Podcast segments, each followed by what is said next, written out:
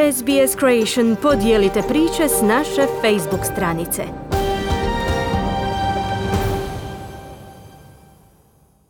Gost radija SBS programa na hrvatskom jeziku danas je povjesničar Din Vuletić, profesor na Bečkom sveučilištu, čija su specijalnost područja Srednje i Istočne Europe. Profesore Vuletić, dobar dan i dobrodošli u naš program. Dobar dan i hvala vam na pozivu. Vjerojatno su sada naši slušatelji malo izbunjeni jer smo ranije najavili da slijedi prilog o Euroviziji, o Europskom izboru za pop pjesmu godine koji se odvija još od 1956. Zatim smo predstavili vas, povjesničara sa uglednog sveučilišta. No vi dugo vremena kao znanstvenik proučavate Euroviziju ili Eurosong. 2018. ste objavili knjigu pod naslovom, ja ću je prevesti, Posljeratna Europa i Eurovizija. Zašto se dakle jedan povjesničar bavi glazbenim natjecanjem? Pa da, ja sam počeo ovaj istraživački projekt jer sam mislio ovaj, da trebamo imati jednu knjigu o povijesti Eurovizije jer je to ipak a, jedan od najgledanijih televizijskih programa, jedna od najgledanijih emisija u svijetu i traje od 1956. godine. Tako da prvo sam mislio, dobro, imamo knjige recimo o svjetskom prvenstvu u nogometu, o, o olimpijskim igrama, ali nemamo ništa o Euroviziji. Problem kod Eurovizije je bilo da su ljudi ipak smatrali da je to nešto neozbiljno, da je to samo zabava, da glazba u Euroviziji nije kvalitetna, da je to jedna šala. Ali ova, ja sam imao osjećaj da tu stoji dosta politike iza svega toga. Svi znamo za glasanje, svake godine je glasanje nešto jako kontrovertno u Euroviziji i onda sam imao ideju da to proučavam de, detaljnije da I je li vaše istraživanje potvrdilo, je li to, oprostite, je li vaše istraživanje potvrdilo vašu pretpostavku da je Eurovizija nešto više od pjesme? Apsolutno. Uvijek politika stoji iza Eurovizije, a Eurovizija je politički fenomen i uvijek možemo promatrati političke i društvene promjene u Europi, sad i u Australiji, kroz Euroviziju. Dajte nam neki primjer, kako to možemo vidjeti? Imam toliko tih primjera. U mojoj knjizi sam stvarno prošao a, cijelu povijest a, poslije ratne Europe, ali ajmo sada reći o pravima žena, o statusu žena u, u, u mhm. Europi, recimo krajem 50. godina, a, u 60. godinama vidimo tu a, seksualnu emancipaciju koja, koja se događa a, u zapadnoj Europi. To vidimo isto kroz a, tema a, pjesama na Euroviziji. Recimo imamo u 60. godinama a, jednu pjesmu iz Francuske koja priča o silovanju. A, krajem 50. godina imamo nekoliko pjesama koji pričaju o tome kako jedna žena traži a, različite partnere, tako tu, a, tu je opet to pitanje o seksualnoj emancipaciji. Tako da se to ovaj već a, vidjelo na Euroviziji u 50. godinama. Često smatramo da su te 50. godine bile dosta konzervativne, ali zapravo nisu. Mislim, to je početak seksualne liberalizacije u zapadnoj Europi odmah nakon drugog svjetskog rata. A, I danas vidimo kako su seksualne manjine predstavljene na Euroviziji i to opet reflektira jednu promjenu u europskim društvama. To se često tumači kao jako zanimljivo kao paradoksalno zato što se vjeruje da veliki broj gledatelja koji u europskim zemljama gledaju natjecanje Eurovizije i recimo aktivno sudjeluju u glasanju za izbor pjesme Eurovizije pripadaju konzervativnijim dijelovima europskog društva. Jeste li vi, e, a istovremeno se u, u drugim dijelovima društva smatra da Eurovizija promovira prava seksualnih manjina ili alternativne stilove života. Jeste li vi nešto slično utvrdili? Ja bih rekao da nije to baš a, tako točno da je različite su situacije. Recimo u a, Rusiji kad je pobjedila Končita Wurst za Austriju u, kad je to bilo 2014. godine ja sam tek godinu dana prije počeo svoj projekt na Bečkom sveučilištu, onda je Končita Wurst pobjedila i ovaj Rusi recimo ruska javnost je dala više bodova Končiti nego što joj je dao ovaj stručni žiri ruski. Da pojasnimo da, za naše slušatelje koji možda ne znaju, riječ, da pojasnimo za naše slušatelje koji možda ne znaju, Končita je bila, kao što su mnogi tada tumačili, naslovi su bili muškarac, uh, žena s bradom ili muškarac s bradom u haljini, a uh, nije se očekivao veliki broj glasova iz Rusije, to nam kažete. Da, da, da, drag queen sa bradom možemo reći. ovaj, da, i često su tada novinari ovaj, prije tog natjecanja pisali da Končita neće dobiti ovaj bodova iz srednje i istočne Europe i to uopće nije točno na kraju.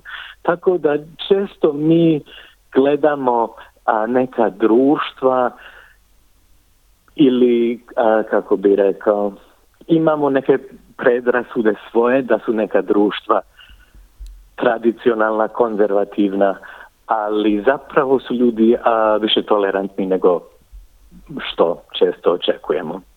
I mislim da je situacija takva i za Hrvatsku.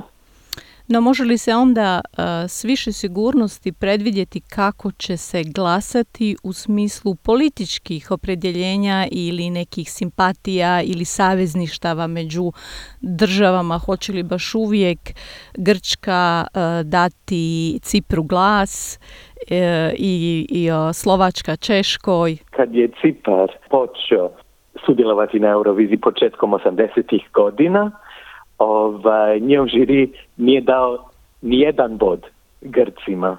Uh-huh. I to je bio skandal između tih zemalja. Onda se sve promijenilo i oni su shvatili da su eto nekakvi ovaj, prirodni saveznici i onda od tada vidimo da Grci i um, i Ciprani često a, mijenjaju a, 12 bodova. Što se tiče Slovačke i Češke, jako je interesantno da Slovačka i Češka nisu nikada sudjelovali na istoj Euroviziji, recimo u, u, u semifinalu mm-hmm. i da nikada nisu imali priliku izraditi, izraziti nekakvo savezništvo u a, glasanju.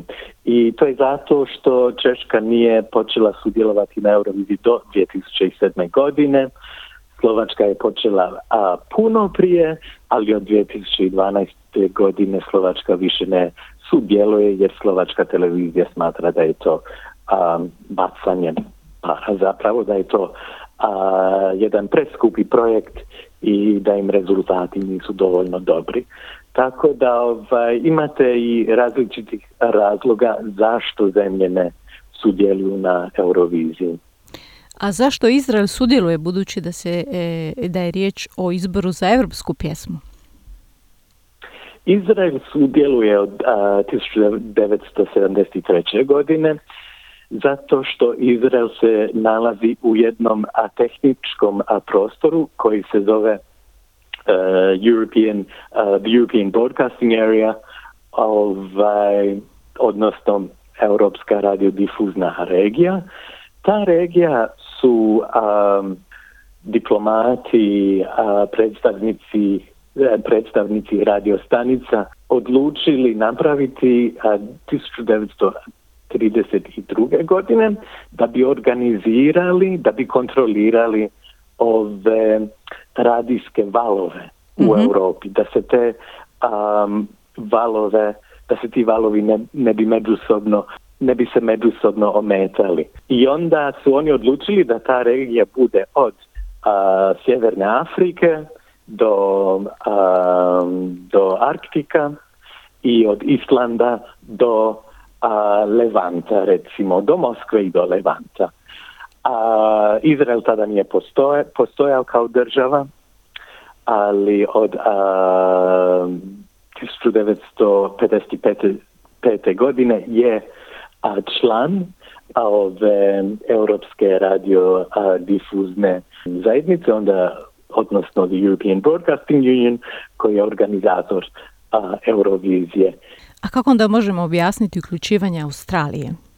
Pa Australija je iznimak. Ovaj, Australija je tu jer je Eurovizija popularna u Australiji, popularna je zbog ovih um, uh, iseljenika koji su došli nakon drugog svjetskog rata, pogotovo iz Italije, Grčke, Jugoslavije, ali Australci su rano počeli sudjelovati na Euroviziji, čak je prva britanska pjesma a, na Euroviziji 1957. godine a bila napisana od a, napisao ju je jedan a, australski pjesnik koji je tada živio u Londonu. Onda recimo u 70. godinama su neki australski umjetnici pjevali čak a, za Veliku Britaniju, na primjer Living John. Uh-huh. A od 1983. godine možemo gledati Euroviziju na um, SBS-u, na SBS televiziji. I od tada uh, Eurovizija postane nešto više multikulturalno, ajmo reći, postaje kao uh, zrcalo uh, australskog multikulturalnog društva. I u 90. godinama vidimo da postane sve a, popularnija, počinju recimo ovaj, Eurovision parties, ja sam ih čak organizirao kad sam bio student na Australian National University u Canberri. I, ovaj, i prijenos Eurovizije u Australiji postane više australska, nije sad komentator onaj ovaj, koji koji uh, radi za uh, BBC, nego uh, budu izabrani sami australski komentator, komentatori kao um, Effie iz Acropolis Now i onda poslije neki, neki drugi. I ovaj, tako da se Eurovizija širi, postane se popularnija u Australiji i zato je um, European Broadcasting Union odlučio uh, 2015. godine da Australija smije sudjelovati na Euroviziji. Prvo kao onako iznimak za 60. obljetnicu Eurovizije te godine, a eto taj iznimak je postao pravilo. Ove godine navršava se i 30 godina od održavanja Eurovizije u Zagrebu 1990. pred sam raspad tadašnje države. Je li ta, ta Eurovizija bila po nečemu značajna? Apsolutno, to je bila prva Eurovizija nakon hladnog rata i um, pisao sam neke članke u kojima kažem da je to zapravo bila najeuropskija Eurovizija, jer a, tada se najviše pričalo o Europi. U bilo jednoj Euroviziji, ta je a, bila a, najeuropskija. Recimo, bilo je puno pjesama koji su spominjali ovaj um, Europu, a pobjednička pjesma je bila od a, Tota Kutunja iz Italije, a pjesma se zvala Insieme, zajedno 1992. godine i pričala je o a, europskom zajedništvu. A, Irska imala pjesmu Somewhere in Europe Tonight, um, Austrija je imala pjesmu Kajnama on mea ili a, nema, nema više zidova, tako da je sve nekako bilo geo, geopolitički nabojano u tom a, duhu europskom i poslije hladno a, ratovskom. Jako interesantno za hrvatsku povijest je to što je dan poslije, ovaj, dan poslije je Hrvatska imala svoje izbore, um, i vlada se promijenila u Hrvatskoj, a, Franjo Tuđman je postao predsjednik, HDZ a, je sastavio a, vladu, tako da je Eurovizija a, te godine isto bila kao nekakav a, goodbye parti za, za Jugoslaviju, za političku, političku situaciju u Jugoslaviji. I na kraju te emisije Toto, Kutu, Toto Kutunjo čak um, ušao u publiku i um, pjevao tim uh, političarima koji su bili tamo, koji su predstavili Jugoslaviju, Zagreb, a Hrvatsku i ne znam, ja volim reći da je to eto bio kao zadnji goodbye za tu uh, zemlju, za, za taj sistem, jer se dan poslije sve promijenilo. Profesore Vuletić, hvala vam lijepa na ovom zanimljivom razgovoru o drug, drugim aspektima ili drugim načinima na kojima možemo razmišljati i gledati na Euroviziju. Hvala vama i pozdrav svim vašim slušateljima u Australiji. Želite čuti još ovakvih tema? Slušajte nas na Apple Podcast, Google Podcast, Spotify ili gdje god vi nalazite podcaste.